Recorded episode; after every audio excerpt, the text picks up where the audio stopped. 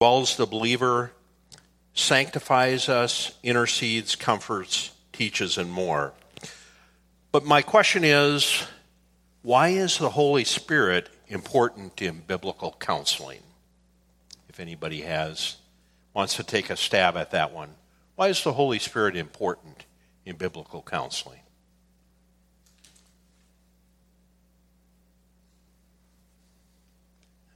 All right, long.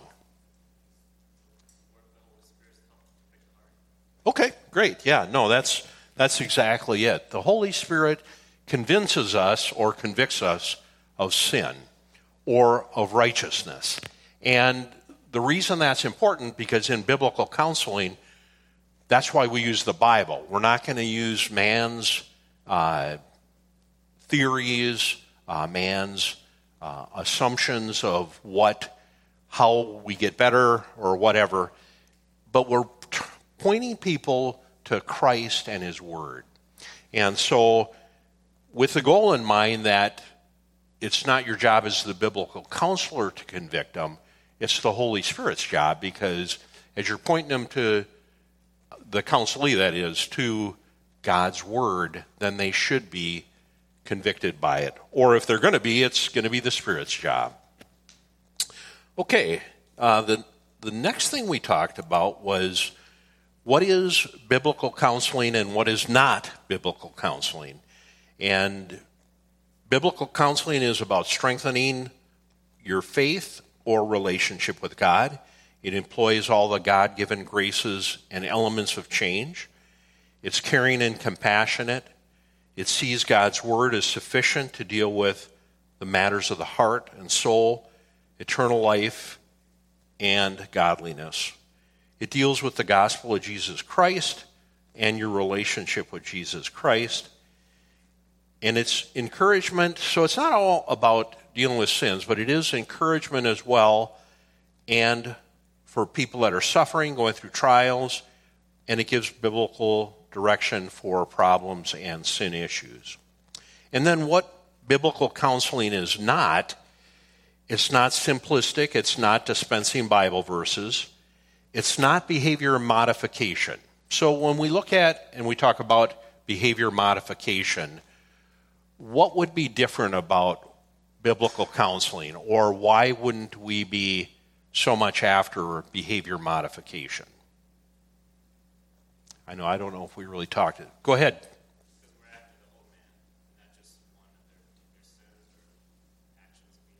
Okay. Uh, and specifically, it's the heart, right? So if somebody, like when I got saved, you know, there was many times like I tried to quit doing things, swearing or whatever it was. But when I got saved, there was a change that happened in my heart, and my, my desire changed from myself to wanting to please God. And with that change in my heart, then my desire was to do what exactly pleased God, which was not swearing or not doing the other things I was doing. So when a person's heart is changed, because you can have somebody change their behavior, but they still they may shift it to doing the same thing with something else. You know, like for example, I went through treatment for alcoholism and drugs and I changed. My behavior changed. I quit drinking, but as well as did a lot of the other people that went through there with me. But then it just went from that sin to another sin. There was no heart change. It was just another uh, another addiction that it just whatever it was. So that's why we're we're not really interested in behavior modification, but a true change of the heart. Uh, biblical counseling is not ignoring or discounting medical or scientific data that is proven, uh, does not ignore true and proven medical issues and does not seek to remedy them with Scripture. So if something is a true uh, medical issue, we're not going to try to tell them, well, you need to be delivered or anything like that. We're going to let the doctors take care of them. Uh, scripture or biblical counseling is not counseling that has a pristine outlook on science and research, and that would be more on the observation side. Uh, and then counseling, it's not angry, lacking compassion, or legalistic. And finally, it's not a, an autonomous ministry.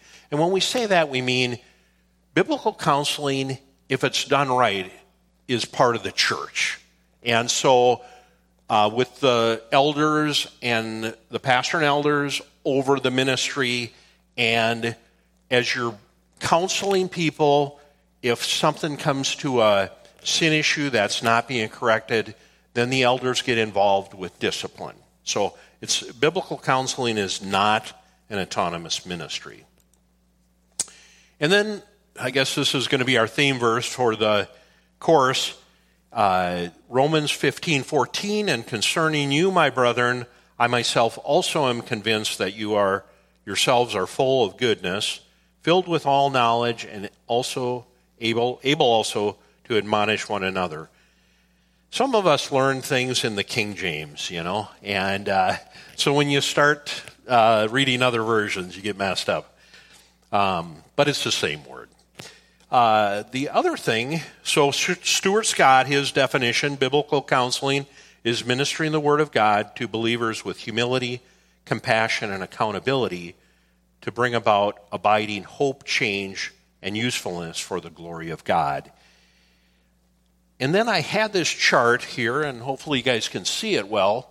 So when you look at biblical counseling, and this is really a good way to look at it, because as we look at that verse, Romans, in Romans, where it talks about we're able to uh, basically counsel, admonish one another, uh, rebuke one another. The question really becomes well, does that mean I counsel any situation? And I would say the answer is no. Uh, you have to be qualified, I guess, in a sense. But when you look at, like, what would you say to somebody that came up to you and asked, Should I give to the church? First of all, we'll say, Is that a, a biblical counseling issue? It is. You know, when you look at, because when you look at biblical counseling, it's about discipleship.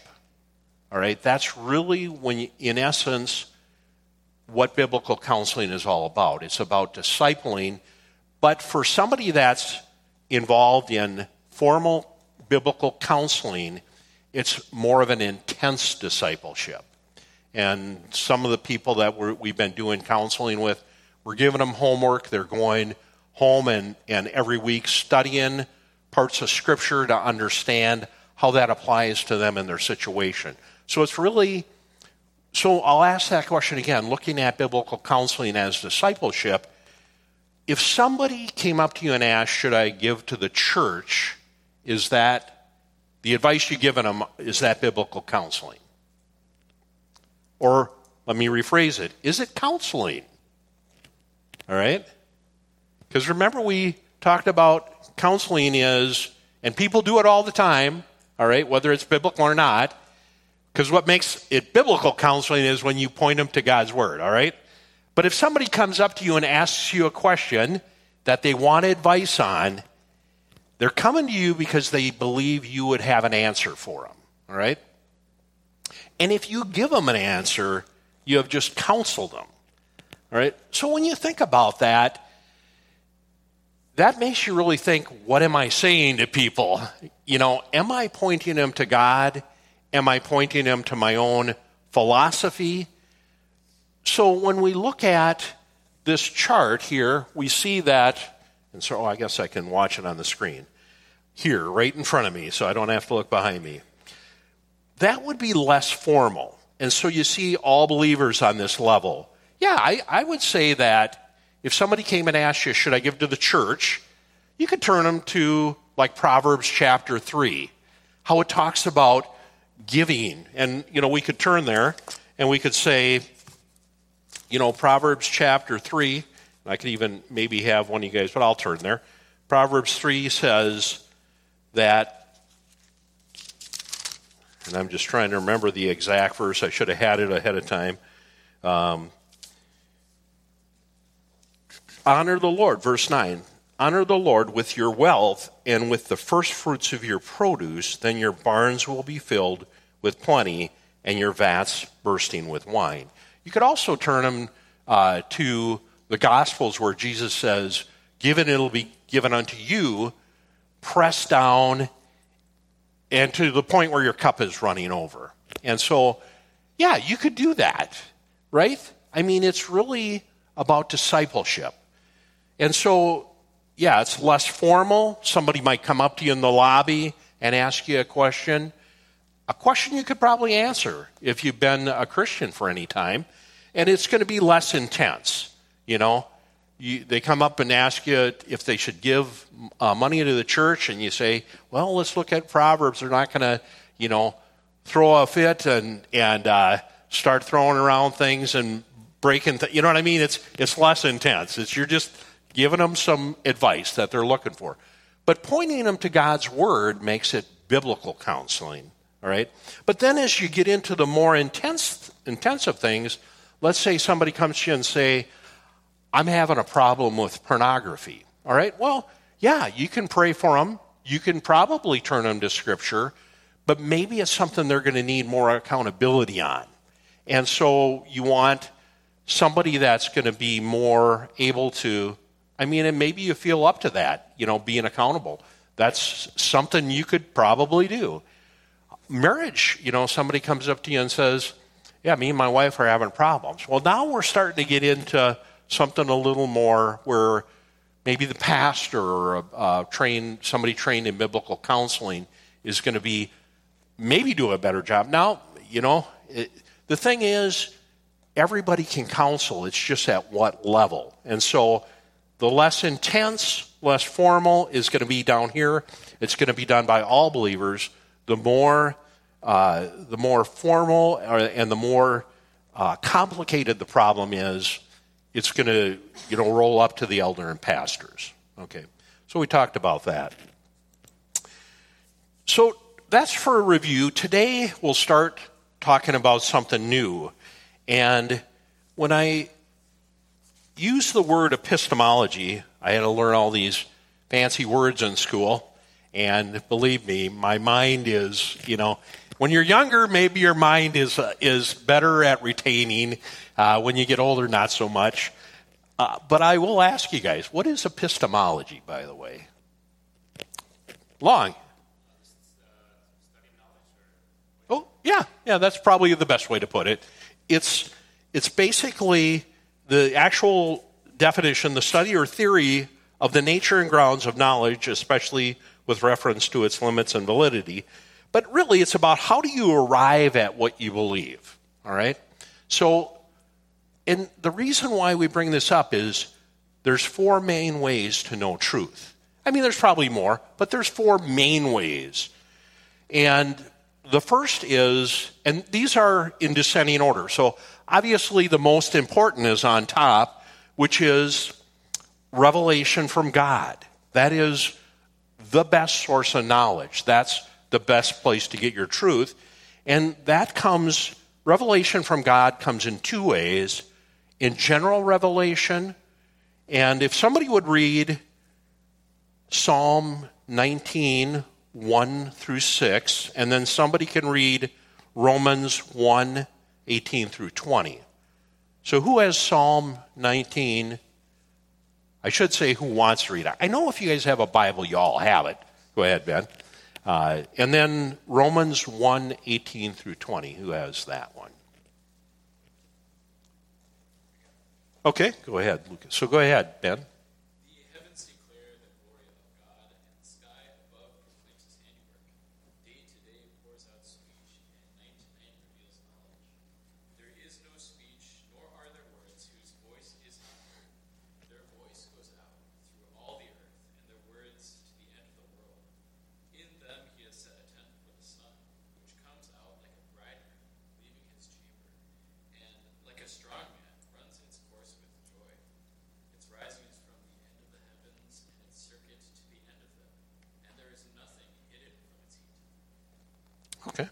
Thanks for reading that. And then Lucas, go ahead with Romans 1:18 through 20.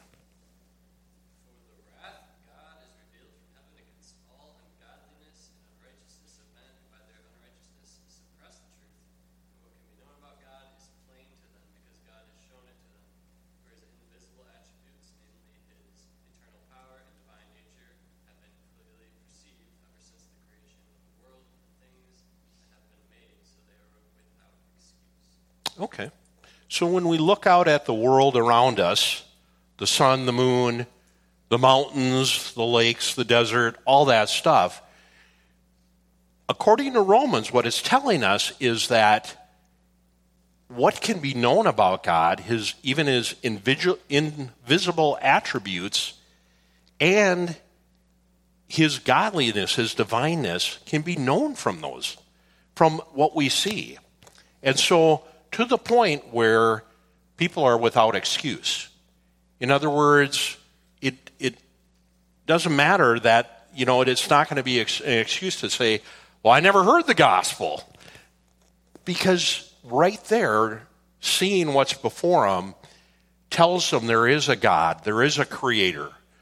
And, you know, we can see from the fact that there's death in the world that judgment does come.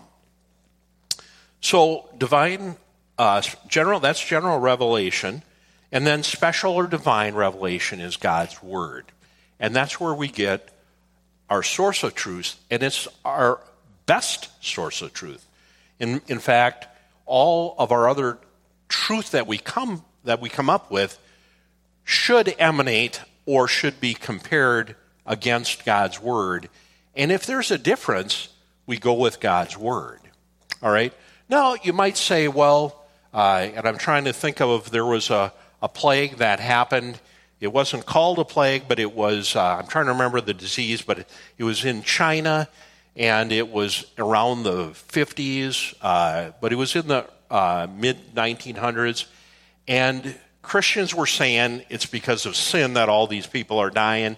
And when they found out that, uh, no, it's really, it was just a way, it was clearly something that was not being taken care of properly physically. Well, Christians look bad, but does that mean the Bible was wrong? No, it just means that sometimes, you know, we look at things in a wrong way. And so sometimes we need to stand corrected, but it doesn't mean God's word was wrong. It means our interpretation of it was wrong. So, but the next uh, level would be empiricism, which is hard science. And when we talk about hard science, because the next one is soft science, which is reason and observations, what, what are the difference between those two?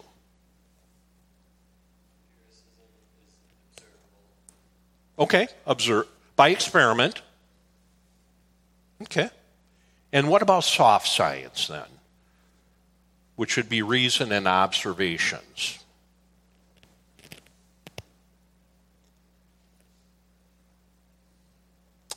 Well, a couple, couple thoughts on that are one is you look at the Grand Canyon, all right? Now, that is something you can observe. I can observe it, an atheist can observe it. But we might come up with two different scenarios of how it got there because, you know, we know that it happened from the flood, all right? And so how about if we do an experiment? Let's flood the earth again. Ain't going to happen, all right, for two reasons. One is why? Because God said it wasn't. He put the rainbow in the sky as a covenant or a promise that He wouldn't flood the earth again. So even if we tried, God would, eh, ain't going to happen, guys. Uh, it would just be impossible, all right, to perform an experiment like that.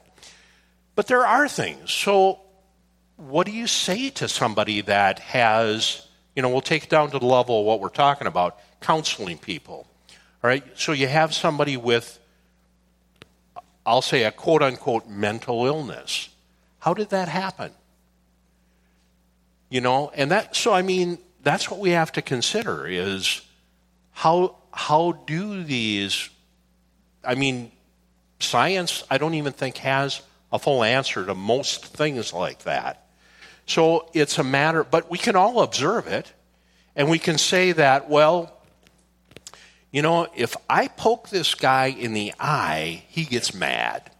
And if I poke this guy in the eye, he gets mad, all right? Uh, well, if I poke this guy in the eye, he might cry, but, you know, two thirds of the time they're going to get mad, all right? That's observation, all right? Okay, where did I go to school, right? The, uh, the idea is that this is how a lot of uh, psychological data is collected, is from observation like that.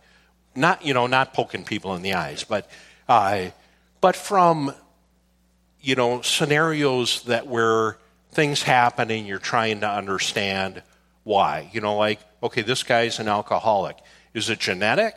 Is it, um, is it a family thing where, you know, like an environmental type thing, which would be slightly different than genetic? Uh, or, you know, what is it? And so that's what science tries to look at. They collect data.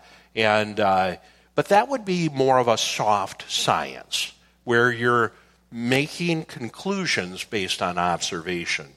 And then the last one is intuition, which is uh, your feeling and senses. And that's, you know, a gut feeling.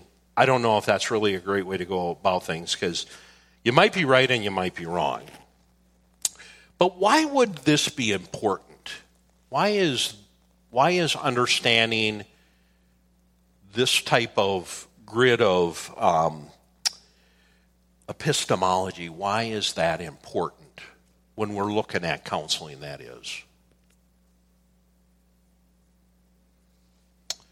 Well, because, and, and I'll show you this slide, and so here we have a comparison of counseling models, and this is more of a historical, and then there's another one which is uh, more present day models.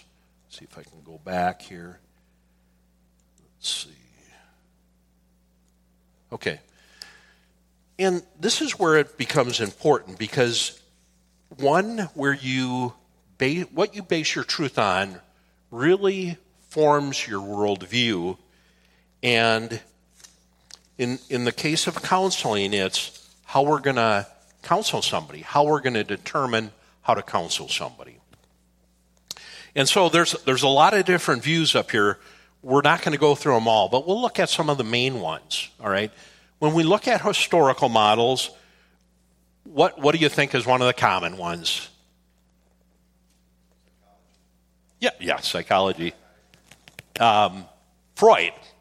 Yep, and they call it depth psychology. But Freud was one of the founding guys in psychology, all right? And when we look at his view of man, man is an instinctual animal. In other words, what drives him is the instincts that exist within him. And which he called the id, the superego, and the ego. And so the responsibility for his problem was not his. Rather, we find that in his teaching that it's the result of well, let's face it, bad parenting or your environment. But how it worked out was there was a conflict between the id and the super ego, and what that did was it created false guilt and inner turmoil. Inner turmoil. Now, when I talk about false guilt, let's say that you, you know, like an, an example, because there's two ways to look at guilt in a false way uh, that psychi- psycholo- psychology looks at it, psychiatry, psychology. Um, and one would be it's when you go against your standards. So then, it, where did you get the standards from? And in the case of, let's say that you have a having a, a casual sexual relationship with somebody, you're not married. It just happens. It happens all the time these days. But let's say that you have grown up with the fact that that's wrong to do. And you, the guilt weighs on you, you get depressed. This is a reality. People get depressed because they have guilt. Um, and you go to the psychologist and they tell you, well, obviously your parents or your church gave you these standards and they're you know, they impose this on you. And so what you're the guilt you're feeling is a false guilt. You need to discount it. All right? Bad move. All right? Uh, now, false guilt also can come in the uh, form where uh, Jay Adams uh, writes about false guilt. Uh, he says, and this is in Competent Counsel, guilt feel- feelings are thought of as false guilt by Freudians. That is, guilt over the id superego conflict. In other words, these are the id and the ego, the superego. A lot of these to Freudians are subconscious, meaning you're not even aware of it, that this is happening within you, all right? But these conflicts cause what Freud called the neurosis, or what we would call today mental illness. But he says that uh, he, that's what they call it, rather than the violation of one's standards. A typical query at this point how could Sue be guilty for wearing lipstick? All right, now, so this is, he was a little older, so you might think this is foolishness, all right? But this is not foolishness, all right? Uh, she could, meaning she could be guilty of wearing lipstick if Sue had come from a home where she had been taught that wearing lipstick was a sin. Now, if when she goes to college, she begins to wear lipstick in order to not look peculiar, but is doing so against her standards, she will be guilty of sin, and her guilt will be real, even if wearing lipstick is not sinful in itself. Sue's act is sinful because it did not proceed from faith. Romans 14, 21 through 23. And so, what you have to understand is that, I mean, that's a tricky situation because is wearing lipstick a sin? Is wearing cards a sin? Or, I mean, wearing cards. Playing cards, is that a sin? No. Is watching certain movies a sin? That's, I mean, when you think about it, and that's a good one for today. What about watching certain movies? You know, we've talked to Christians. You've absolutely, it, it's a sin to watch an R rated movie, all right? Now, I'm not suggesting you should, but what I am saying is there's a lot of things that we do in this world as Christians that are, you know, they're, con- they're not called sin in the Bible directly, but some people do label them as sins and some don't. But if you believe something is a sin and you do it, you've gone against your conscience and it is sinful in that respect. So then it's a matter of how do you handle something like that? Well, you certainly don't discount somebody's guilt, all right? You need to deal with the guilt. True or false? It might be a way of saying, all right, let's, let's look at what's your biblical theology for calling this a sin, all right? And then if you determine that, then you need to repent. Or maybe you might want to start out with confessing your sin, and then let's look at, let's maybe shore up your uh, theology a little bit so that you don't, so your conscience is thinking right, all right, thinking biblically.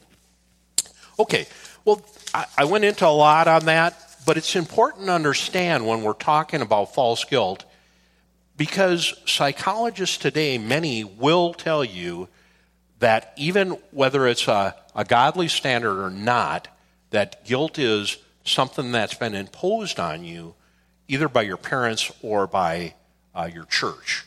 And it's you should discount it. Bad idea, all right?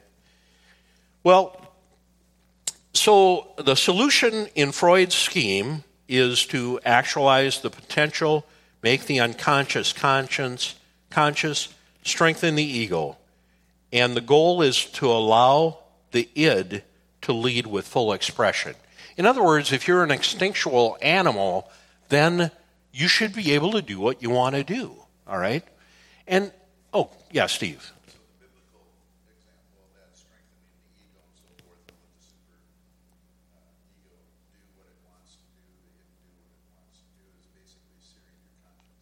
Yeah, yeah, exactly. That would be a very good way of looking at it. Yeah, and that's so, and that's what happens is they'll, you know, well, you just need exposure therapy. You need to keep continuing to do it so that you don't feel guilty anymore. And yeah, in essence, you do sear your conscience. All right? Well, let's look at the next one behaviorism. And again, when we look at these, not every person that does that practices psychology or is a counselor psychologist would maybe believe these things to the nth degree, but this is what it was taught or is being taught currently. This at the foundational level is what uh, this school of thought teaches. All right, so in behaviorism, we have, well, B.F. Skinner, you may be aware of that name. Here, mankind comes into this world as a blank slate. In other words, nothing's wrong with them, but it's what is inscripted upon them that matters. And so uh, the problem becomes their environment or their brain is either their environment taints them, taints them in a wrong way, or their brain misfires in a wrong way, and so they have maladaptations, which is a way of saying uh, their brain is messed up. And so it's an environmental issue, and so you need to restructure the environment. And again, you wouldn't look at it as man. The problem isn't man's, it's actually not an issue at all because to the behavioralist, uh, the true behavioralist, it's evil doesn't exist. And so there's really not an issue with that. It's just basically reprogramming somebody to think rightly. All right? And so restructure their environment, uh, better functioning. All right, the next one we're going to look at is Carl Rogers, and uh, here it's called Third Force. I'm not sure where that came from, but uh, Carl Rogers, we talked about him earlier in a few sessions ago. But if you're familiar with the movie about What About Bob, all right, so Richard Dreyfuss, yeah, some of you guys are really. Uh, Richard Dreyfuss was a Rogerian counselor. In other words, you don't tell them what they're doing wrong, you just listen and listen and listen, and you mirror back what they're saying. Yeah. What's that? Yeah, you're reflecting back, exactly. So you're not you're not really guiding them, all right? And mankind is good by nature and full of potential, but again, they're people, the people in their life, probably parents and churches, because really, when you think about it, who else is in really involved in a kid's life? Maybe the teachers at school, but uh, but basically, this is where they're getting all this bad stuff is from their parents, and so the solution is to offer unconditional positive regard and to validate their feelings, and the goal is maturity through self acceptance and validation, which eventually, you know, when you look at Maslow's hierarchy of needs, it's again to uh, get to that full potential, you know, everything that, be everything that you can be. Okay, and then now we'll look at, uh, and I'm not even sure if this one's on here or not, but it's, it's cognitive behavior therapy which is, is really interesting when you look at cognitive behavior therapy because if there was any model that was close to what biblical counseling should be, it would be this because what you're doing is you're looking at people's thoughts and you're challenging their thoughts to think rightly. All right? And that's really what biblical counseling is about. But the difference is we're using the Bible. All right? So uh, with cognitive behavior therapy, uh, it's the, the problem with people is a product of their cognition and thinking. In other words, they're, uh, they have maladaptive, maladaptive, which means they're messed up in their thinking. All right? Exactly. Well, this is, I mean, that's almost a given at this point. Um, the treatment is to charge erroneous uh, patterns to more adaptive pat- patterns. So again, you're trying to teach them to think right, but when you think about it, then based on whose standards, all right? And if you're going to a, somebody that is doing cognitive behavior therapy and they're an atheist, are they going to tell you about God? Are you going to say, uh, you know, they're not going to lead you to God's word. And so that's really The problem with it is that there's no God, there's no reason to change, and furthermore, it really isn't about the standards of God's Word. It's really about, well, what's going to make you feel better? What are you really after in this situation? And when you look at it, psychological counseling is about that. It's about how can we make you happy? In other words, what is going to either make you feel good or function better in society? All right? I mean, those are good things. Yeah, we want to be happy. Uh, I want to be able to function every day. I, you know, I mean, because when I function better, I do better at work. I get raises, all that kind of good stuff. But the problem is, if the only goal is to be happy and function right in the society, what about eternity? And what about pleasing God and honoring God and glorifying God? All right. Now, this one I know is not up here. It's, it's uh, called Present Day Models uh, Biogenic Theory. And so when we look at this, it's, uh, it's really the popular psychology of today that the problem with mankind is, or what makes up mankind, is their brain chemistry. All right? Yeah, their body is part of it, but the brain chemistry is really why you are the way you are.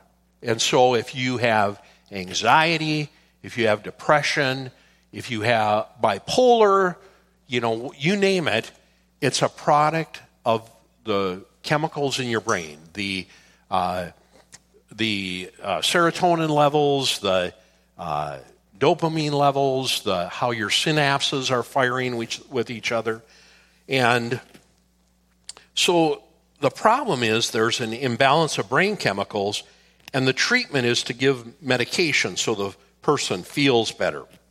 And again, the goal is uh, better feeling and better function. And, and then lastly, we'll come to biblical counseling, which is the authority, obviously, God and His Word. Mankind is created to, by God to glorify Him. That's over here, by the way. Uh, the problem is man is a fallen sinner, suffering because of sin, whether their own or others. The treatment is justifi- justification by faith and progressive sanctification, and the goal is to deal with sin and their response to God's word. All right, well, those, that's why how we look at truth becomes important, is because it really guides our model of counseling. And uh, then as we look at well, what about the Bible? Because a lot of people do teach, even in churches, Christian churches, teach that, well, yeah, God's word is good, but it's not sufficient. And there's a lot of Christian psychologists, by the way, that, that teach that exact same thing. That it's not, the Bible is not sufficient. It's good, but we have methods and uh, psychological methods. But remember,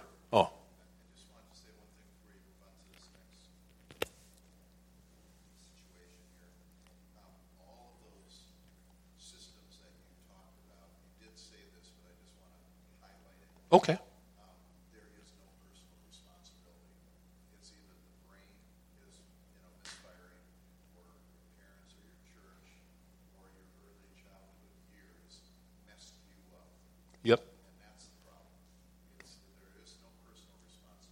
Yeah, exactly.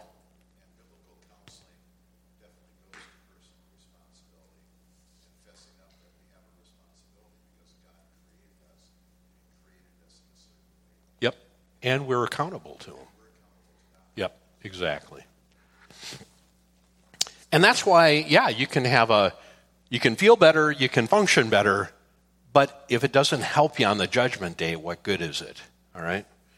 Um, what, what I want to do now is I want to talk about the sufficiency of Scripture, and we have about maybe 10 minutes to do this, so hopefully we'll get through it. But if somebody would read 2 Timothy 3, verses 1 through 17, 2 Timothy 3, verses 1 through 17.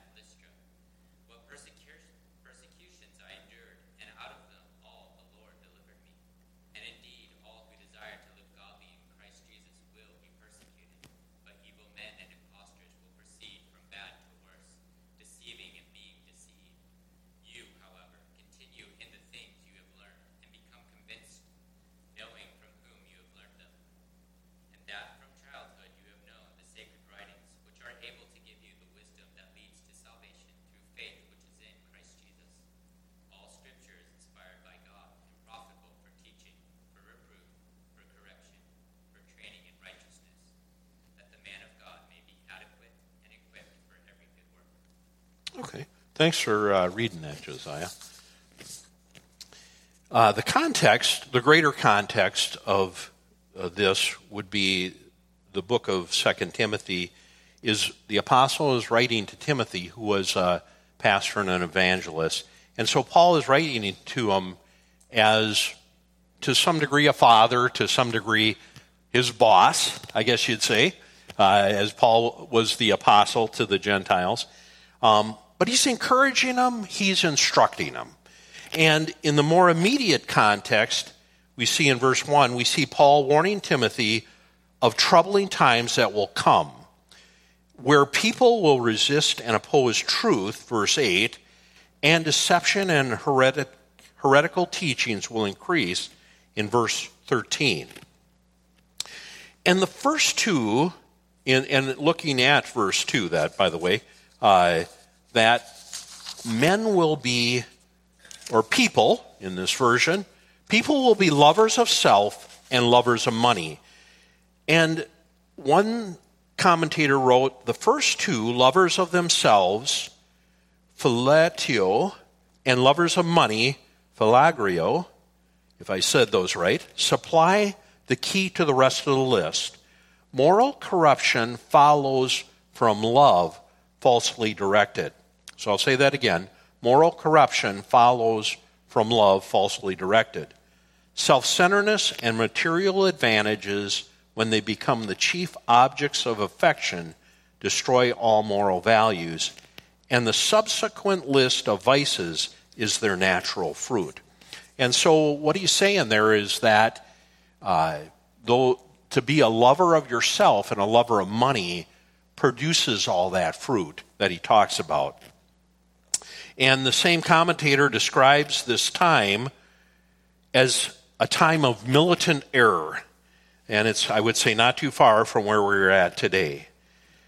But it is against this backdrop that Timothy is exhorted to remain steadfast in the Word of God, which is able to save an in- individual from both present and eternal destruction, as well as qualified to equip the believer in Jesus Christ for every good work.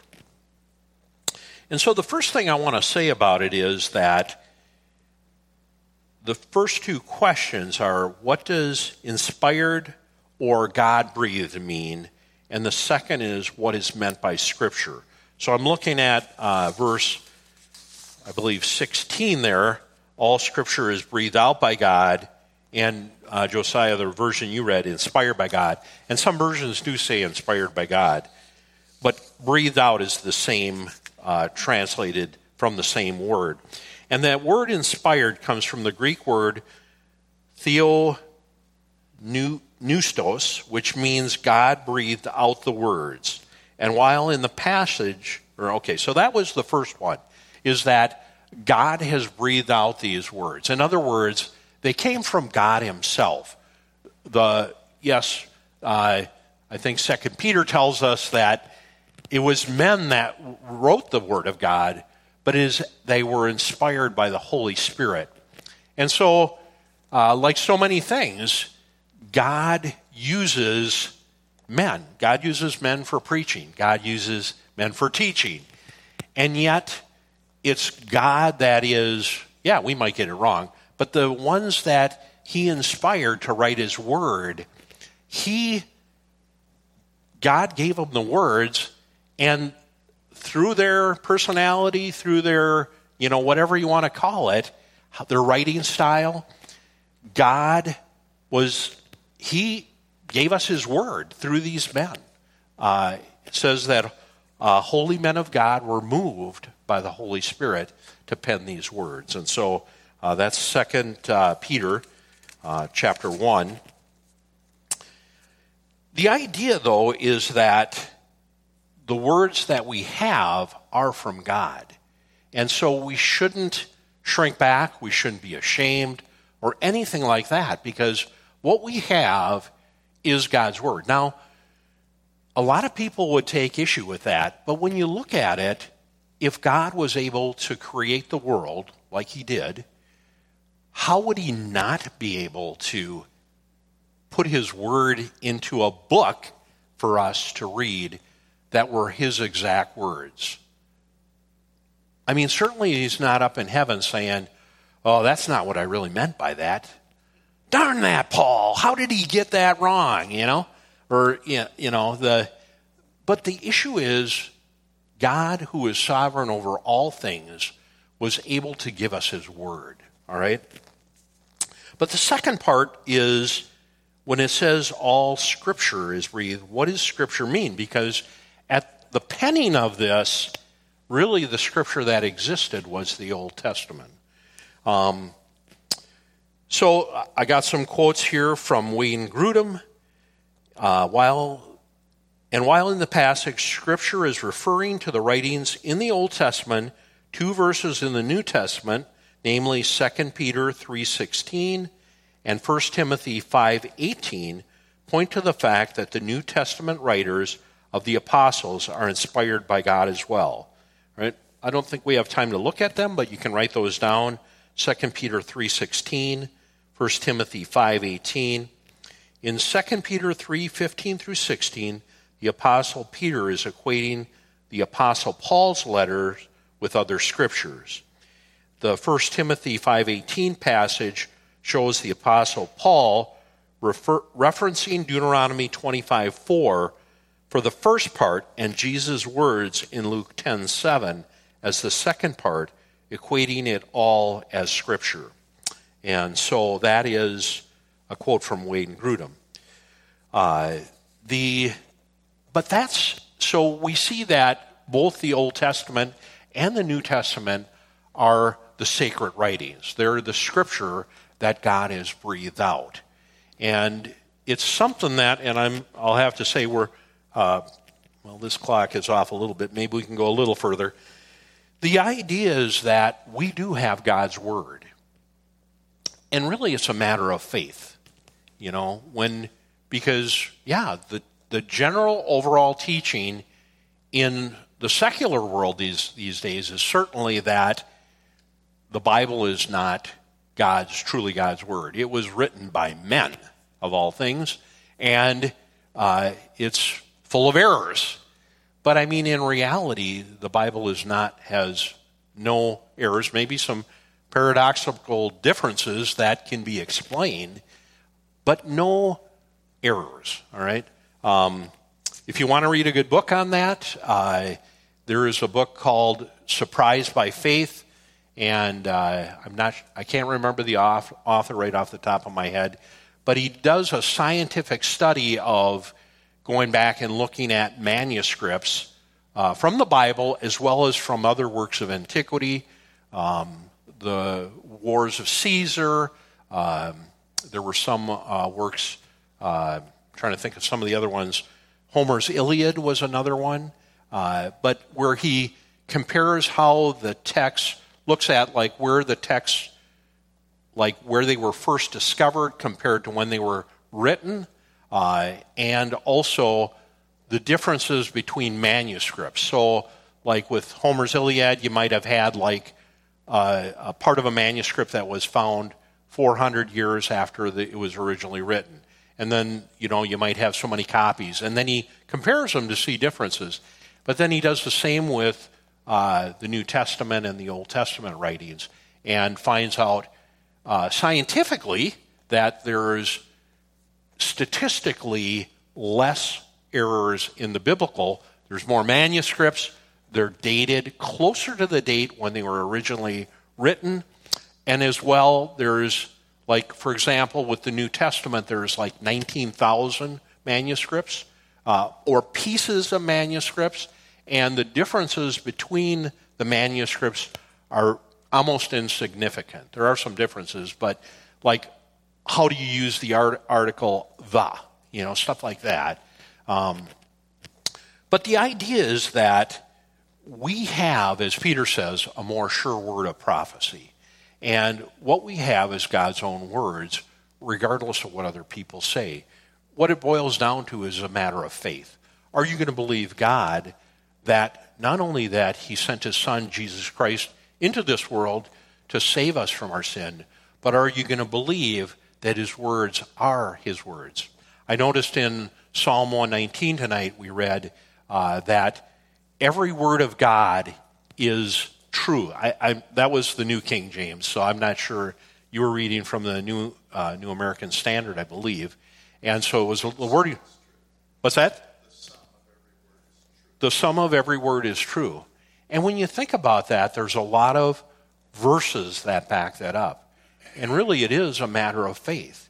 That are you going to believe what man tells you, or are you going to believe that this book that you have called the Holy Bible is indeed God's word to you? And that's what I believe, so that's what I'm teaching you. So, like it or not, that's what you're getting.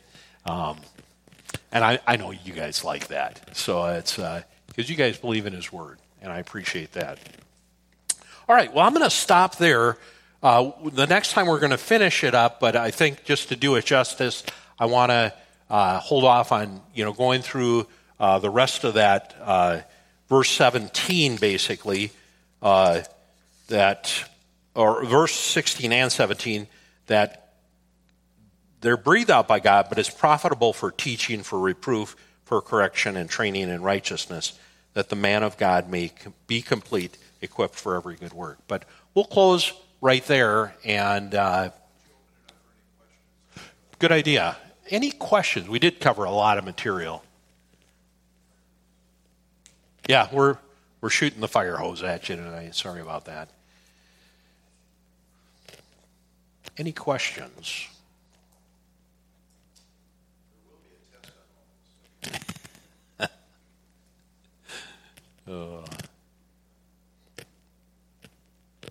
Mark, do you have any questions? I know you got that look on your face. I gotta. Okay.